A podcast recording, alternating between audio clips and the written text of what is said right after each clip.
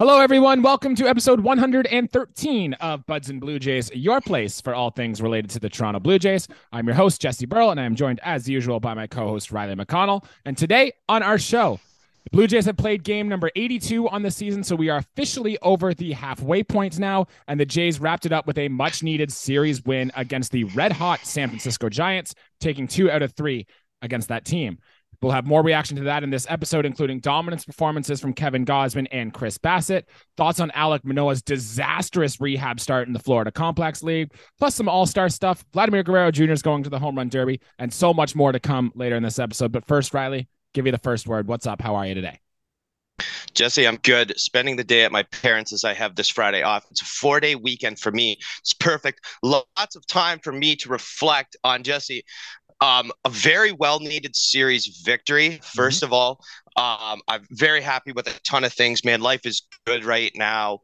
Um, as of, you know, the expression goes, weather heats up, the bats start to heat up. We really would like to see our bats heat up just ever so more, man. It was a low-scoring series, which is not bad because it means something's going right on the pitching side. But, man, I am just craving for an offensive Um, onslaught here. And I mean, hey, we're real close to the all-star, man.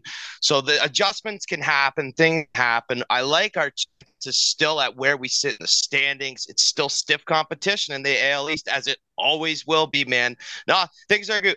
Things are great. I'll just say this right now. At least we didn't get a perfect game thrown against us. That's right. Hey, I, and I just want to gripe about this, Jesse. It's my channel too. A sure. guy, and I hate this, guys that wear number zero in sports. It's not a real number. Zero is it, it, zero is a non-number. It one, you have one of something. That's a number. Zero is zero. And I mean, good for good for Guermont to throw a perfect game in. That's absolutely stellar. But I hate players that wear zero. And poor Oakland, man. You want to talk about insult to injury? Like that's.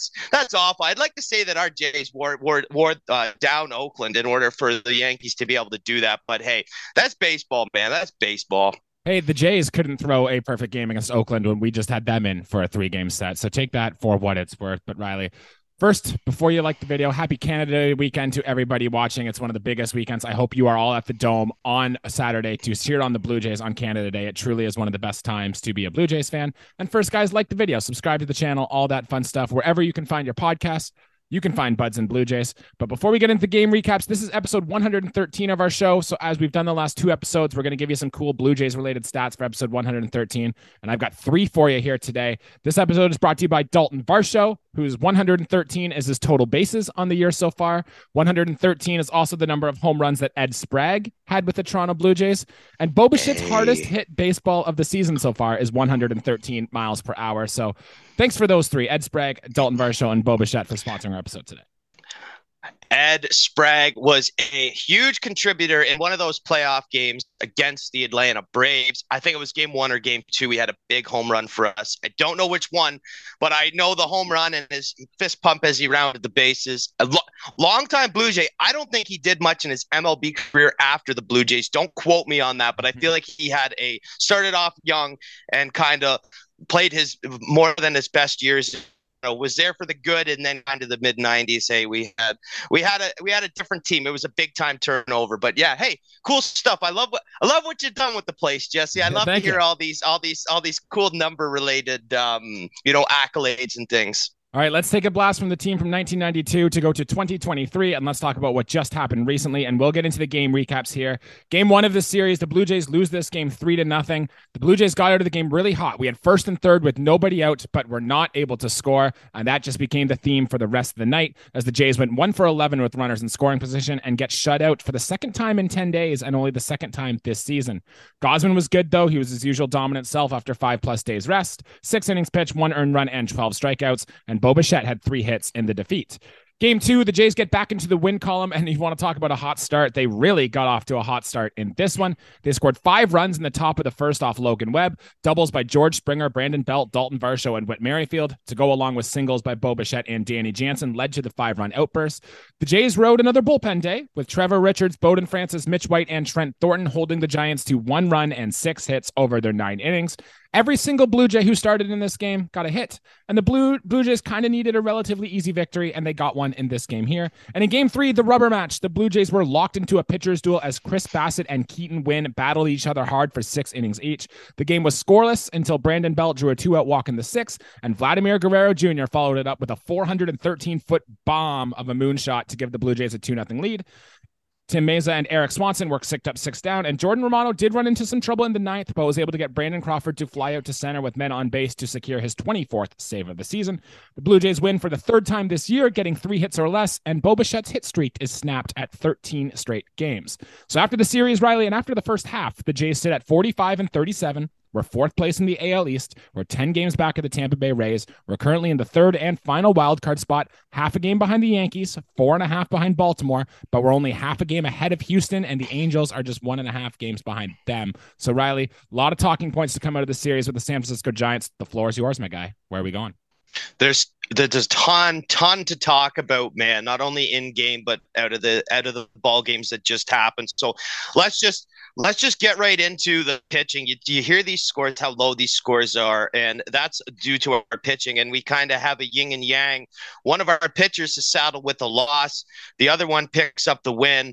I mean, let's go with Gausman, the guy that picked up a loss. Not too many times do you give up three hits and strike out twelve and get handed a loss. He mm-hmm. went six innings in this one and looked absolutely fantastic, man. San Francisco hitters, like, they obviously did a good job of reading the scouting report on Kevin Gausman, but I felt like his pitch mix was different. The way he was painting the low part of the zone with that fastball, yeah. the velocity up, it was just, he, that's how he, he got so many backwards Ks just on that pitch alone. I mean, he only walked one hitter. Uh, like I said, get, anytime you give up three hits over six innings, that's a whip I like to see, man. That's a whip I like to see. Those strikeout numbers are for real. Kevin Gausman, what, top three, first in the American League in strikeouts, whatever it is. Like, he is a top three strikeout arm in the M L B. It is the fir- officially like the first half of the season. You can look at Kevin Gausman and his numbers and go, like, this guy has a real chance to win a Cy Young Award. I mean, mm-hmm. it sucks that he got dealt that loss. It really does. Kevin Gausman is on an absolute tear. He is our number one guy. And I mean, he, he pitches another gem. Now let's turn it over and go game three. Same deal. Bassitt goes six innings, strikes out twelve guys. Yes. He gave the same amount of hits in three. He walked three batters. What's two walks different on your line? He picks up the win in this one. Chris Bassitt, his career high in strikeouts, man. You love to see it. You love to see a guy like that. He's not a mid-twenties guy picking up. He's a guy like George Springer this year who seems to be playing very good ball as a savvy veteran. And Chris Bassitt, exactly what I thought we needed at the start of this year. I was not wrong. I was not disappointed. Yes, there's been the start, yada, yada, yada. But this is the kind of game where our bats were not on. I mean, Jesse, three hits. Are you kidding me? Three hits. What the whole bats? A pitcher, right. Yeah, I guess. This win guy who, whatever, I mean, he didn't get the win. Bassitt got the win. It was well-earned, man, because anytime a team strings together three hits on your side, I mean, you got to be on your A game. And, hey, Jay scored when it mattered. Yeah. Bassitt pitched an absolute gem. Just glad to see one of those pitchers walk out with the W because both of them deserved to win, man.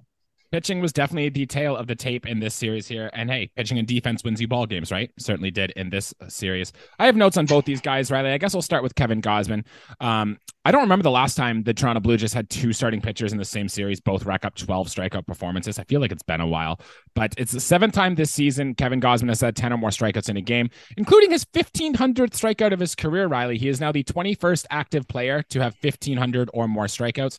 And two things from this one. The first one I thought was kind of funny when I'm watching the game and Kevin Gausman got his fifteen hundred strikeout. They put something on the Jumbotron there. The fans started cheering and you saw a visible look of confusion on Kevin Gausman's face because I don't think he knew that it was his fifteen hundredth um, strikeout of his career. He thought that fans were just cheering for Jock Peterson as he was coming to the plate. And I think Kevin Gausman was like, was Jock Peterson ever a Blue Jay? Like, why are they, why are they cheering him on? And I thought that was kind of funny coming out after the game there. And then the other thing I've noticed with Kevin Gausman Gausman, and you kind of mentioned it here, getting saddled with the loss, it's because he's just not really getting any run support, man. Like if you look at the four starters who are still in a rotation, Jose Barrios gets the most at about five point seven eight runs per game. Kikuchi's next at five point six eight. Bassitt gets a little over five runs a game. Gausman only gets three point one runs per game, and it's tough to rack up a big win total when your offense isn't getting that much runs behind you. So, hey, pitchers can't control how much runs their offense score, but it sure would be nice to get Gausman a little more here.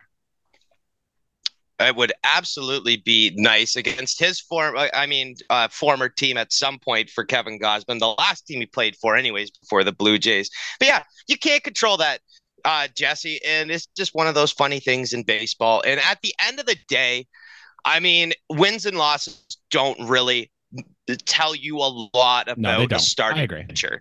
And in Kevin Gausman's case for this one, I mean, you look at everything else, Jesse, and you know exactly, it, it tells you exactly what you need to know about this guy. This is, um, it's not average work by Kevin Gausman. Obviously, this is a spectacular start, but you can expect things like this, man. Double digit strikeouts. I'm, Uh, quite surprised he really didn't go deeper into this ball game, but I pitch mean count. He was pitch over one hundred pitches, over yeah. one hundred, over one hundred pitches again. I mean, Ke- Kevin Gausman is just a workhorse, dude. He is yep. a fierce competitor, and I mean, wins or losses, his his numbers alone and every other stat, every other category are up there as far as the M L B goes, as far as the American League goes. So it doesn't really matter. He did his part, Jesse. That's all we can say. Kevin Gausman Correct. and, well, and add on Bassitt to that. They had hell of a start. But, yeah, for sure, Gausman, this is this is what he's going to do more in the second half to, I mean, your pick, Jesse, your pick of mm-hmm. the um, American League Cy Young, and I can see that happening. I mean, it's it's definitely not a stretch, dude. He's been an absolute workhorse. If you want to look at strikeouts, innings pitched, and um, his E R A plus categories where he's just, uh, I mean, either first or in the top three, it's Kevin Gausman, man. Kevin Gausman has now moved into the top twenty in Blue Jays pitching war all time, doing that in less than fifty starts with the team. He just moved ahead of both Ricky Romero and Brandon Morrow. Next on that list is A J Burnett for Kevin Gausman to catch up. So I want to talk about Chris Bassitt's performance too, and he turned in a gem, as you already mentioned, and it was very nice to see after he had had three subpar outings in a row. It's good to see the bounce back from Chris Bassitt here. Teams have been kind of stacking up the left-handed hitters against him as lefties, as they do normally against right-handed pitchers. They do hit righties better. And Bassitt, for those three starts where he got really hit around, he was using his predominantly sinker and slider against lefties, but he really mixed it up more in this start. In fact, he threw his four-seam fastball more in this start than he had in any other um, any other start this season. And he also threw the changeup, the curve, and the sinker roughly twenty percent of the time, where typically in a Chris Bassitt start, that's closer to about ten percent. So the Giants are very good at reading scouting reports and guessing swing planes with their swings and stuff. So I think the fact that Chris Bassitt was able to keep them guessing so well led to the twelve strikeouts over his six innings. But I think I wanted to throw some love more here to Alejandro Kirk, who was back off the I L and was catching Uh, Chris Bassitt in this start. And if you look at the numbers, Riley, of Chris Bassitt's E R A behind who's behind the plate, he has a one point four three E R A with Kirk behind the plate. With any other catcher, whether it's Heineman or whether it's Jansen or what, it's over nine behind the plate. So I think there's a few times that Alejandro Kirk is really good at framing those pitches too and calling eight or nine pitches. In fact, there was one that he framed that um, got the batter kicked out. It got Gabe Kapler kicked out. And uh, that's all on Alejandro Kirk, man. And I just want to throw him some love. It is good to have him back, even though he's not hitting so well behind the plate, because his framing is impeccable and he single-handedly left his mark on that game. Well, my catchers don't hit. In my, in my dictionary, in my philosophy of baseball, it doesn't matter. If the catcher's doing that, I mean, woof, I never, never thought, I d- didn't even think of that Bassitt stat as far as uh, who catches him, because that's, I mean, it's a no brainer. Kirk's got to be uh, behind the dish. That's an unreal battery. Anything else is, I mean, the sounds of it, when you say nine E R A, ooh, ooh, not good. I'm sure the yeah. sample size, I'm sure the sample size is not high enough that there's, I mean, hey, there's something to take away from that, though, Jesse. Don't, don't, uh, I'm not poo-pooing that comment or nothing, because it matters. It really matters, obviously. And hey, I'll give Kirk some love too, because that's, that's great. Tight ball game, of course. Like Bassitt held his own, and career, career high in strikeouts. He dealt for the six innings he pitched, and we walked away with the win. Perfect. And then we might as well talk about the other starter who started in game two, where the Blue Jays got a win here, and that's Trevor Richards. They use the term starter loosely here, but we've talked about the bullpen day and our thoughts about the bullpen day and whether or not we want it to continue. But when the Blue Jays drew it up, this is kind of what it was supposed to look like, right? Gausman has a great start. Then you have the bullpen day. Then Bassitt has a great start. We know it doesn't always work that way, but it did work well here in this series. His line, three innings pitch, one hit, one walk, five strikeouts. The velocity and spin were both up on Trevor Richards. He got seven swings and misses on eleven swings on the fastball. He got six more on the changeup. In fact, Riley, he got ten swings and misses in the first inning alone. That is tied for the most any pitcher has gotten in one inning so far this season. The other being tied with Hunter Green, Mackenzie Gore, and Andrew Heaney being the others. His K percentage, thirty-six point five percent, ninth most among M L B pitchers. And Riley, my question to you here is then, Trevor Richards has looked good in the starting role. He's been a starter in the past. We need a fifth starter. Do you think it is time to maybe extend Trevor Richards, get him out there, maybe get him to that five-inning workload so he can be our fifth starter? I would I would like the five innings, Jesse. I'm hey, my solution is get another arm. I, I really think that Still that think so, is yep. going to be the best. I think that's the best solution, but let's pretend that that's not an option. And mind you, it should be really the only option, because I'm not a fan of these starter things, but I'm just really glad that Trevor Richards has held his own with these opportunities, because I'd become an Adam with torches and pitchforks had he given up four or five runs in those three innings pitch, had he made it those three innings. Because, I mean, what kind of leash is he working with? I don't know what what the actual plan is. Uh, this, to me, is just a Band-Aid right now. I mean, this this can't be for this can't be for the run. I mean, we're working too, too damn hard everywhere else on the diamond for us to have this. I mean, Richards has a role, and I don't think it's the starting role. He's hey, if he he has filled the shoes to do that, but I don't know where my confidence lies in that. Whether he has the durability to throw five, six innings, I don't know. I, I think he's twice through the order, and wherever that gets him, that's great. Keeping his pitch count low, and I still think he should be able to um, face relief opportunities uh, because there are certain spots that call for Trevor Richards. So, I yeah. mean, this has worked out well for right now, Jesse. It really has. I'm super happy for that. But let's I, I don't think we ride it out for too much longer. I would really like to see us attack it a different way and possibly um, fill that spot with a guy who is a, a so-called certified starting pitcher. I mean, yes, Richards has started ball games before, but I'm talking like maybe not an impact piece, but someone that's going to eat innings and not give up a ton of hard hit balls and has decent control. Yeah, especially if Richards is able to get the strikeouts he's able to get. Don't you kind of want that guy in the bullpen late in games with runners on? You know, I can see the value, but I agree. I think the uh, this bullpen day thing isn't going to last too, too much longer. I do think the Blue Jays are going to get somebody out there. But Riley, let's talk about somebody who is not going to be joining that spot, or the reason, I suppose, the Blue Jays have a bullpen day in the first place, because the Riley, this was supposed to be Alec Manoah's spot in the rotation. I think we've talked about Alec Manoah every single episode. Riley, last episode, you told me, hey, there's a chance he can figure it out. He can come back. And wouldn't it be a good story if Alec Manoah comes back and throws a no hitter? But we got our first look at him in the Florida Complex League, Riley. And honestly, the start did not go good at all. Here's his line, Riley. Two and two-thirds innings pitch, eleven earned runs, ten hits, two walks, three strikeouts, two home runs allowed. Now, that's playing mostly against eighteen- and nineteen-year-olds. These are these people who are in their very first system in the major leagues. Now, because of that, Alec Manoah was also playing with eighteen- and nineteen-year-olds, so I think the defense behind him probably wasn't major league level, major league caliber, but still, eleven hits, two home runs allowed against these kids is not good, Riley. I have um, more fallout on that, but I want to get your instant reaction. What was your first thought when you saw this stat line from Alec Manoah? It's embarrassing. It's embarrassing is what it is. That's the first mm-hmm. thing that you're, I mean, you go from hero to zero real quick, man. I mean, that there's going to listen, this, this could be, this, this is going to be a story for Major League Baseball, no matter how this turns out, the best possible outcome or the worst possible outcome. Cause we, have fallen way down.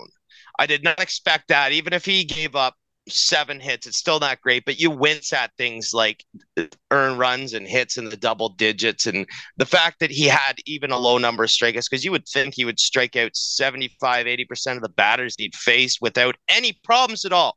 with the lack of control, just getting swings and misses on fastballs, with getting them, you know, getting ahead in the count early and finishing with the breaking stuff, or, or like fundamental stuff against low-level guys. But this just wasn't the case. And yeah, Jesse, it's it's honestly embarrassing, man, for the guy that I called our ace to start the year, the guy who I thought yeah. was going to be our best pitcher, and you by far alone. there was there was nothing that told me he wasn't. And now faith is just his. I mean, it's it's not there. There is nothing that leads me to believe. And, you know, you can put this on my record, too, because I've said a lot of different things about Manoah this year because of how the progression has worked, or degression. I mean, Jesse, I, I think it's, at this point it's safe to say I would be not surprised if he does not make another start for the Toronto Blue Jays this year. I think I agree with you. I said that when Manoah first initially got demoted, like it was tough, but it's very hard to see Alec Manoah coming back. Riley, I'm going to break down every single at-bat or every single plate appearance that Alec Manoah had here in this game, and tell me if this makes it sound worse or better. The first inning, he gave a leadoff single. Okay, that'll happen, right? But then he goes ground out, ground out. So he had one on with two out. He then gave up another single, but then struck out the fifth guy. So he gave up two base runners, but got out of the inning unscathed. The second inning, ground out and strikeout. He had two out and nobody on. He then walked the third guy and then single, single, and then gave up a grand slam before getting a ground out to end the inning. So he's down four nothing after two. The third inning comes along. He can lead off walk, which you never like to see. Then a double. Then he struck a guy out. Then a single, single, double, home run before he got a ground out to get that eighth out of the inning, Riley. Now, a lot of people, a lot of talk had been made throughout the baseball industry when they saw this stat line come out. John Schneider said this. He said, obviously, I saw the line score and all that stuff, but he heard that things were they were talking about in terms of strike throwing, delivery, velocity, and tempo were all positive. Ross Atkins was asked about this as well, and he said he fully expects Alec Manoah to be back with the team before the end of the season. I personally don't see how that's possible right now, but there, hey, there always is a chance. And then Ross Atkins said, quote, he is clearly making progress towards the goals the Blue Jays had given him. Otherwise, results were unideal, and Atkins called the reports of Manoah's slider, quote, less consistent than other pitches throughout. So if he's going down here to fix his slider, and the general manager is just saying the slider isn't as consistent as we want it to be, that's a problem, Riley. And T S N Scott Mitchell was down there, and yeah, like the Ross Atkins and John Schneider can say all these nice things, but like he heard from people down there that some scout said, yikes, and another scout said what you said, Riley. That was ugly. And he's, yeah, and it's just so much more. And I, I'm losing hope on Alec Manoah right now. I mean, our, our figureheads there with um, the G Ms, the managers, whoever it is, they have to say, they're not going to say, we're really concerned about his development or his, you know, rehabilitation, whatever. They can't say that stuff, Jesse. They have to fill our heads with positivity towards us, because it is a subject that's going to, I guess, I don't want to say like, but this is a guy who could have possibly be the second coming of a Roy Halladay for us. I mean, that doesn't seem to be feasible anymore. Now, yes, there was a time where Roy Halladay was sent back and everything like that. But I mean, get it together, man, because yeah, yikes, gross, scary. Like, yeah, it's, it's as a Jays fan, Jesse, we should be very scared, because not only does it this this affect us this season, which is a very important season, also really takes a toll on this team's future because of what investments we have put towards Alec Manoah. I mean, it's not ideal. I mean, hey, if this was if if this was a guy, I'm just going to I mean, if Yusei Kikuchi was taking this, I knock on wood, and Yusei Kikuchi has pitched fantastic this year. But if the roles were reversed, I mean, we wouldn't be in as in-depth like this. We wouldn't be having the same conversation. I mean, this is Alec Manoah we're talking about. This is a Cy Young uh, finalist. This is a guy who had so much potential. And now it seems, Jesse, like our – I don't even know where square one is. Like, what square we are at, like – It's, it's not really feasible. We are baby steps. We are back to crawling from sprinting. And like we I have just he's I, whatever it is, man, whatever the main issue is, whatever they the, you know, Atkinson and Schneider can say whatever. Oh, your control was great, velocity, did assignments, whatever. When the scouts start to say that, when the guys who went down to watch and play start saying things like that, those are the people that I believe.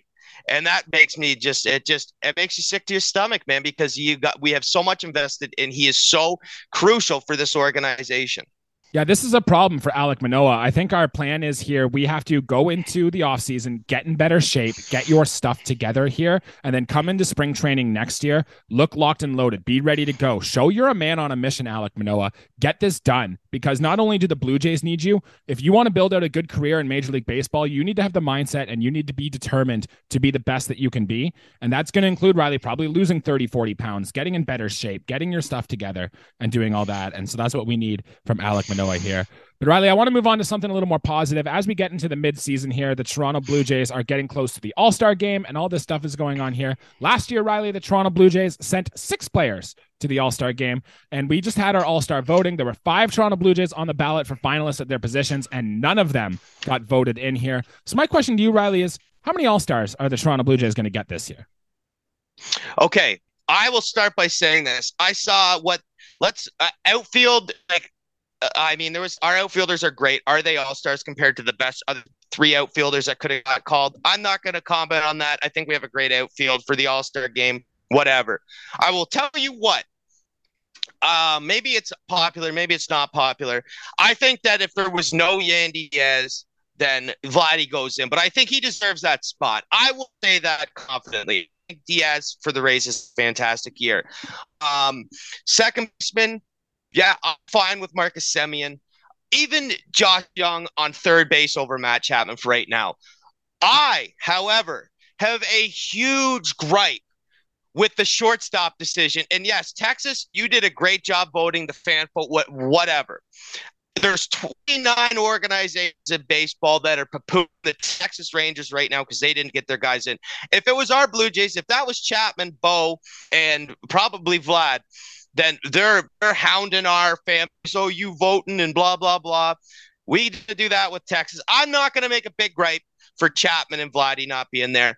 I am devastated. I Bo deserves to be an all-star this year. He, I mean, over Corey Seager, who's having a, a pretty good year, but it's got to be Bo. So before I even talk about who we're sending, Bo Bichette should be an all-star game starter, Jesse, and I'm sure you agree with me. Yeah, I don't. I'm actually looking it up right now. Bo Bichette has three war on the season. I'm trying to find Corey Seager, two point five. So Bo Bichette is just on war alone. It's worth half a run more. If you look at the offensive numbers, you can make the argument. one thirty-seven W R C plus. Now, Corey Seager's is higher, but Corey Seager's also missed a lot of time. Bo Bichette's played all eighty-one games. Corey Seager's played forty-nine. So there's th- what's the same thing? Oh, the, best, the best ability is get availability. Get out of here! Oh, right? yeah! So, wow! Yeah, yeah, seriously, man, that's yeah. That I didn't even know that number there. But as far okay, you want to say how many All Stars I think we're gonna send for position yeah. players then?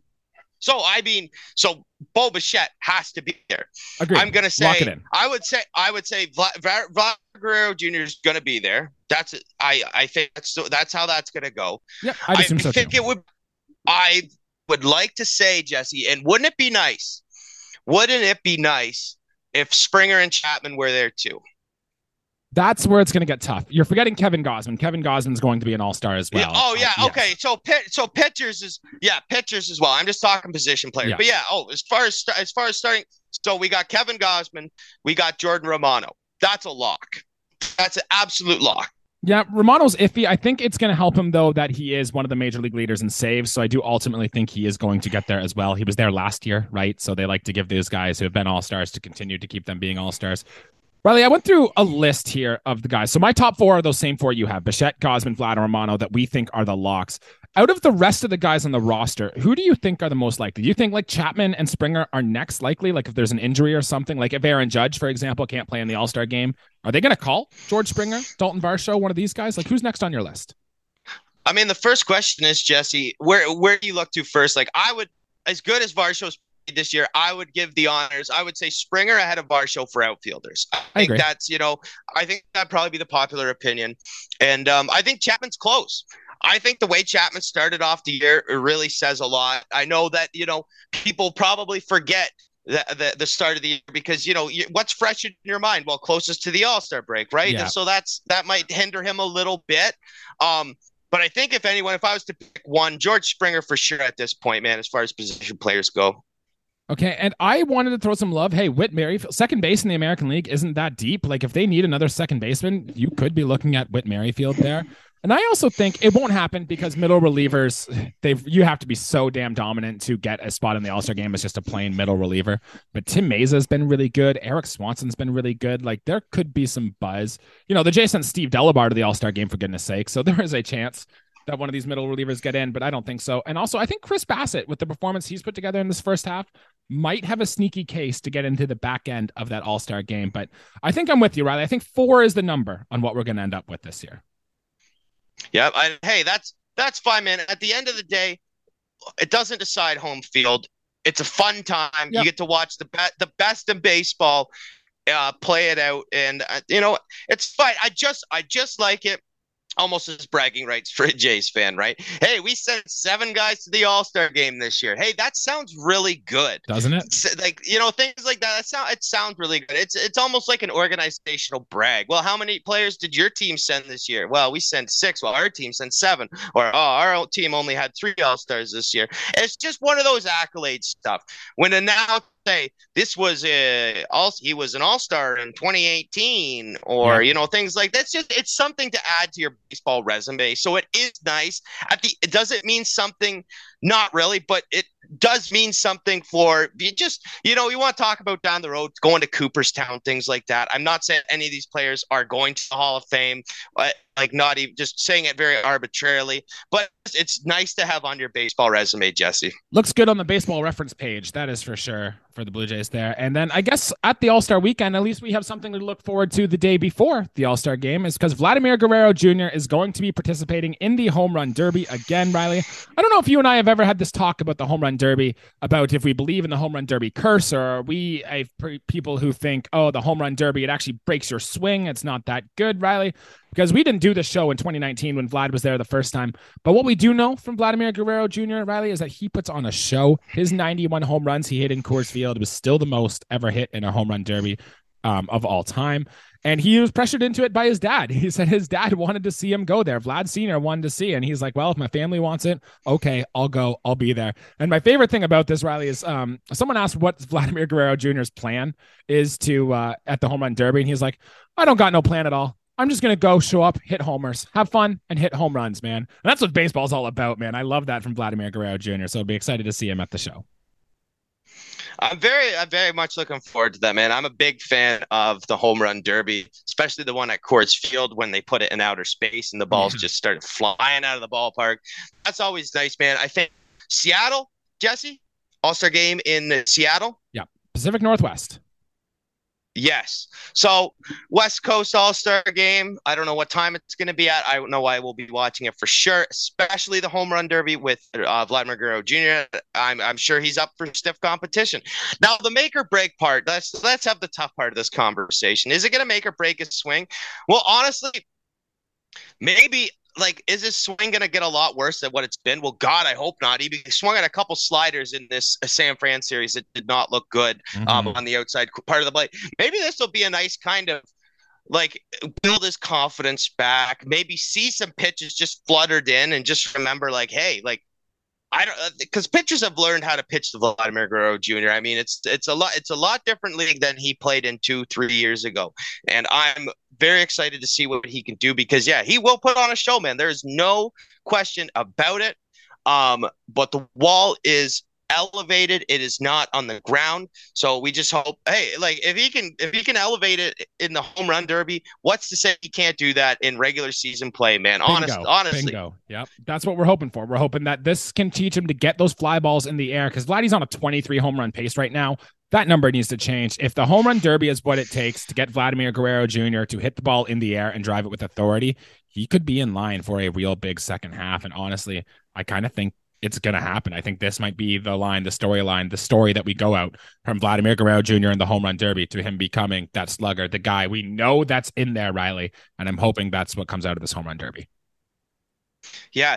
Jesse, I really have a lot of faith. You say big second half, and I couldn't agree more because twenty on pace, I couldn't get over it. On pace at twenty-three home runs, man, that just can't happen. We need more from yeah. this guy. We absolutely need more from Vladimir Guerrero Junior Uh, maybe maybe the series this weekend isn't the turning point, but let's let this home run derby be the turning point. Let's like do some reconfiguration, and let's do when we're playing. When we're playing, remember power swing, but we want to do with our analog. We want to point it up, not down, mm-hmm. in order to elevate that ball. Yeah, that's that's all I got on Vladdy. A few notes here. You know, Zach Pop is going through another rehab assignment. Tyler Heineman's fine. He's down in the minor leagues when Kirk got called up. Um, Jimmy Garcia's knee is hurt, a little bit hurt. Kevin Kiermaier's been out of the lineup uh, four straight days. I actually don't think he's in the lineup again here tonight either. He's dealing with some back tightness. And Ricky Tiedemann, Riley, we haven't seen or heard his name in two months, but he's back to a throwing live bullpen in the next coming days. And Ross Atkins said the velocity is back up to the high nineties, and they're really excited about where Ricky Tiedemann is today. So that's a good sign. We want to get our best pitching prospect back on the bump as well. We need more pitching. Um, do you have a quick thought on any of those, Riley, before we call our episode? Hey, Ricky Tiedemann could be, I don't know if he's the now solution, but if they like, hey, hey, you want to talk about replacement guys and replacing guys. Uh, I mean, I really hope we don't have to end up replacing Manoah with someone like that. Um, but I, Hey, the Ricky Tiedemann hype is real right now. And I mean, be healthy, progress at a good level, and then once you hit those, you know, once you hit, you know, the amount of games played in Double A, like that, they'll go, oh, hey, like this guy could be for real. He start competing um, with higher and heavier competition. Then I wouldn't be surprised to see him in a major league game at some point. I don't know if it's going to be this year. September is still a long ways away, though, Jesse. So. Yeah, you never know, I, I, right? Uh, I, dude, with Manoah, with his, with Manoah not returning, like I wouldn't be surprised. There, well, first off, find a starting pitcher, find a starting pitcher, and if just they're too lazy to do that, like then I, I mean, crazy. There's been crazier experiments go on than calling up a, you know, a, a twenty year old uh, starting pitcher and using him in a relief role and possibly giving him a spot start here and there. Baseball's done crazier things. People of the game have done crazier things, but we just got to fill that spot, man, and we need to fill it sooner rather than later. As far as I'm concerned, man, as good as Richards was, it's too late for me. I, if I was the if I was the G M, I would have filled that spot in. I would have sold a prospect piece. I'm not going to say who because I did think about it, but it wouldn't be Ricky Tiedemann. But I would have filled that spot and brought a starting pitcher in from the from the homely um, American League Central and got them off one of those dumpster fire teams and let them play good baseball in Toronto. But I like, hey, that's just me. I don't know, man. I'm sitting here recording a podcast in my, my brother's childhood bedroom of not out there managing baseball teams. So there, there you go. Yeah, I will say too, pay attention to what the G Ms say around this time as we get closer to the trade deadline. I remember back before we acquired Matt Chapman, um, Ross Atkins was really talking up Zach Logue, saying things like, hey, we really believe in this guy. We really think this is good. We don't want to move Zach Logue. Two weeks later, they traded him to get Matt Chapman. So just pay attention to the names Ross Atkins mentions as you're listening to him speak going forward, because those might be some of the guys that he might move as we get to the trade deadline here. But guys, that'll do it for episode here today. Thank you everybody for tuning in. Remember to like the video, subscribe to the channel, leave us a five-star review on all that podcast platforms. Follow us on Twitter, Instagram, TikTok, anywhere you can find your podcast. You can find Riley and I doing this on Buds and Blue Jays. So please tell a friend, all that good stuff. We want to get to a thousand subscribers here sooner rather than later. Riley, anything else to add before we call our episode here today? Let's crush the Sox, baby. Let's do this. Let's crush the Sox. Amen. We'll see you next week, guys. Thanks, guys.